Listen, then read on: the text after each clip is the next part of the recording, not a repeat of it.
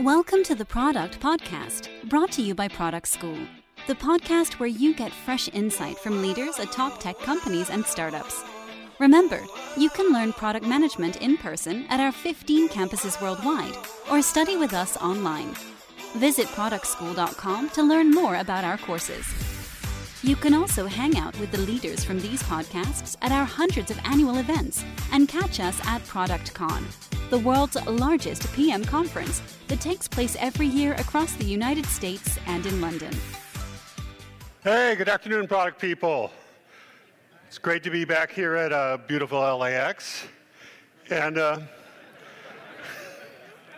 you know, as PMs, we've all experienced something like this story. Uh, we have a great idea for a new product or some, a way to solve a problem for a customer, way to make our product better. And of course, in order to get it greenlit, we have to build a, a case on what impact it's going to have. Is it going to make us more revenue or improve retention or, or what's it going to do for us? And so we build the thing and we ship it, and the next thing you know, someone's knocking on our cube going, Well, did it work? And uh, truth is, we don't really know. A lot of times that's a really hard question to answer. But uh, it's really the most important question to answer because we're measured on impact. That's how we get paid, and that's how we advance our career. So, what I'm going to try to do today is give you some ideas on how you can measure the impact of the things you ship. But first, a little bit about me. You know, when I was a young man, I was just totally positive that I was going to be a big rock star. but that didn't work out. So I transformed myself into the product person that you see before you today. You know, I was always attracted to tech because um, it empowered people to do things that, uh, that they're not normally able to do. And I think the first place I saw that was with the uh, desktop publishing revolution. Um, and as a musician, I saw that in the way that tech transformed the way that music was recorded uh, and, and, performed. And so that led me, my first job was uh, working on computer music products. And from there, that led me into working on uh, digital media products, empowering consumers to do cool things with their photos and videos at companies like Adobe and Avid. As I said, I really loved solving problems for customers, but I realized that, um, well, there's only one me. And there's a lot of customers with a lot of problems. And so I wanted to scale up and solve more problems for more customers. And in order to do that, I became a product leader. Uh, and by working with teams of product managers, I was able to solve even more problems for, for even more customers. And so I led a team of product managers at Amazon working on the Kindle. And working at all of these great, smart, intelligent, data driven companies, one thing I learned was it's easy to collect data. We would collect tons of data from the way people used our products, but it's hard to use that data. It's kind of like a, a, a roach motel for data. The data comes in, but it's hard to get it out. Typically, if I wanted to answer a question, I would go to a, a business analyst and I'd say, These are the things I need to know. Uh, and the business analyst would say, Hey, that's great, Mike. Uh, I'll put you in my backlog. I want you to come back in about three weeks and I'll have the answer for you. And I realized that was a problem that product managers everywhere have. And then I realized that uh, there was a company called Mixpanel that was actually solving that problem, make it easy for product teams everywhere to self-serve uh, answers to their questions, to get that data out and make use of it. And so I thought about it, and I realized that I didn't have to always work for companies whose names started with A. I, I could go for an M, and I joined Mixpanel so that I could help even more product managers solve even more problems. So, being a PM, we have to answer a lot of questions. All the time, people are asking us questions. And a lot of times, um, when we don't have data, well, I like to say we're product managers, we make stuff up. but what I mean is, if you don't have good data, you've got to trust your gut. You've got to trust your intuition. You've got to have that to be a good product manager. But today we're a lot more data driven. And the questions that we answer can be broadly broken down into three categories there's what happened, why did it happen, and my favorite, Did it work? So let's look at these questions in more detail. Uh, now, what happened is, means um, we want to track everything. You can't move what you don't measure. So you measure what matters. Uh, we call those metrics. And we measure things like um, how many people completed our sign up flow, uh, how many people are using our app and how often, and uh, how long do they stick around, how often do they come back for our app, and more. Now, once, once we know what's happening, the next thing is going to, the next thing that will happen is someone's going to ask us, well, why is that happening? You know, why is our, our signups down? Why uh, is our, our, is our daily active users flat? Why is our seven day retention up? Now, the way we get the answers to these questions is through segmentation. Uh, somebody once said that segmentation is everything in marketing, and it's, it's even more true for, for data analysis. What we want to do is break down the data and try to find the factors that are driving, uh, that are driving the changes that we're seeing.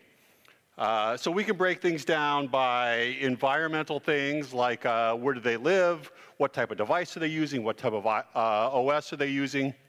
We can break them down by demographics, you know, how old are they, what gender, uh, we can break things down by behavioral factors, uh, like how many songs did they play in the past week, um, and more. And even when we use machine learning to help us out, all the machine learning is doing for us in the background is doing a bunch of different types of segmentation to find the, the most interesting segments, the segments that are driving those changes.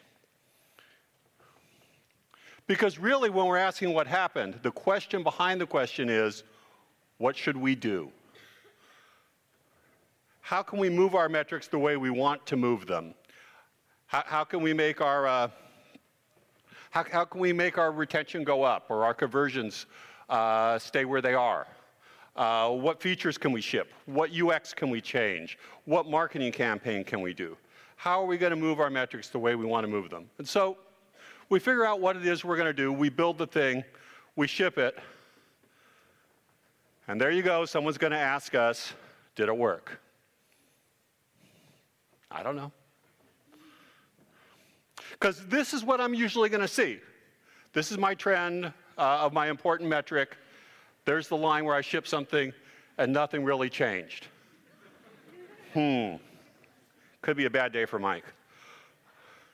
Now, maybe it's not such a bad day for Mike, I think, because I see something looks like this and I'm pretty excited but then I notice that the product manager sitting to the left of me is excited, and the marketing person to the right of me is excited. And the reason why is because there's a whole bunch of stuff that happened on that same day. And so, how do I know which one of those events is what's driving the trend? Well, you know, the tried and true sort of gold standard here would be to do an A B test. And an A B test, of course, we segment our users uh, and we give some users access to the new feature, and we don't give some users access to the new feature. Uh, they're called the control group. And um, the thing about doing an A-B test is, first of all, it'll take, it takes some time to set it up, some work to administer it, uh, and it takes some time to get back the results with statistical significance. But the other thing about A-B testing, the reason that some of us don't like them is because by definition, when you do an A B test, you're not giving all that goodness of your new feature launch to all of your customers. Uh, you've got your customers that get the new feature and they're happy, and you've got your control group and they don't get the new feature and they're not so happy.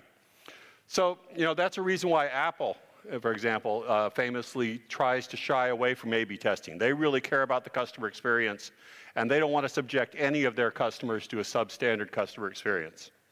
So let's take A-B testing off the table and let's think about a little bit more how we can figure out if it worked. Maybe if we did some segmentation. What if we could segment our customers by those that use the new feature and those that didn't use the new feature? Okay, now at least we can sort of do a after the fact A-B test, but we're still not seeing much change here. And the reason for that is that most people uh, or not everybody uses the new feature uh, on day one. You know, some people use it today, some people use it a week from now. So we're not really seeing uh, a, a change in our metric because it's spread out over time. So what if we changed our time base instead of being a linear time base, what if we zero based on days since the customers used the new feature? And here we can see now that our metric has gone up a whole bunch for customers that use the new feature since they used it. That seems like success. So we're going to get paid, we're going to go party, etc. But I had to go through a whole bunch of work to get to this.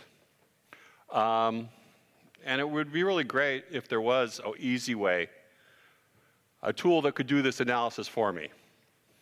But what do I know? All right, but some of you out there are smarter than me, I know. So you're going to say, hey, Mike, what about confounding factors? What about, I don't know, self selection? What if the people that use the new feature are your best customers, so they're likely to do the thing that's your goal event anyway? Hmm. Maybe we can segment our way out of this problem too. What if we compared, uh, what if we segmented customers based on how likely they were to do our goal event? And then compared those groups. That's called propensity matching, uh, if you're a fancy data scientist. And uh, with propensity matching, we can actually do true causal analysis. Uh, you, can, you, could take, you could segment out that last confounding factor and really truthfully answer the question, did it work? So let's recap here. Uh, did it work is a hard question to answer. Uh, but if we segment based on who used the feature and who didn't use it, uh, if we segment based on the days since the first use of the feature, and if we segment based on propensity to do the goal event, then we can actually say, yes, it did work. And that is how we, uh, how we answer the question, did it work? Thank you for listening to the Product Podcast. If you like this episode, don't forget to leave a review on iTunes. For more product insights, head over to productschool.com.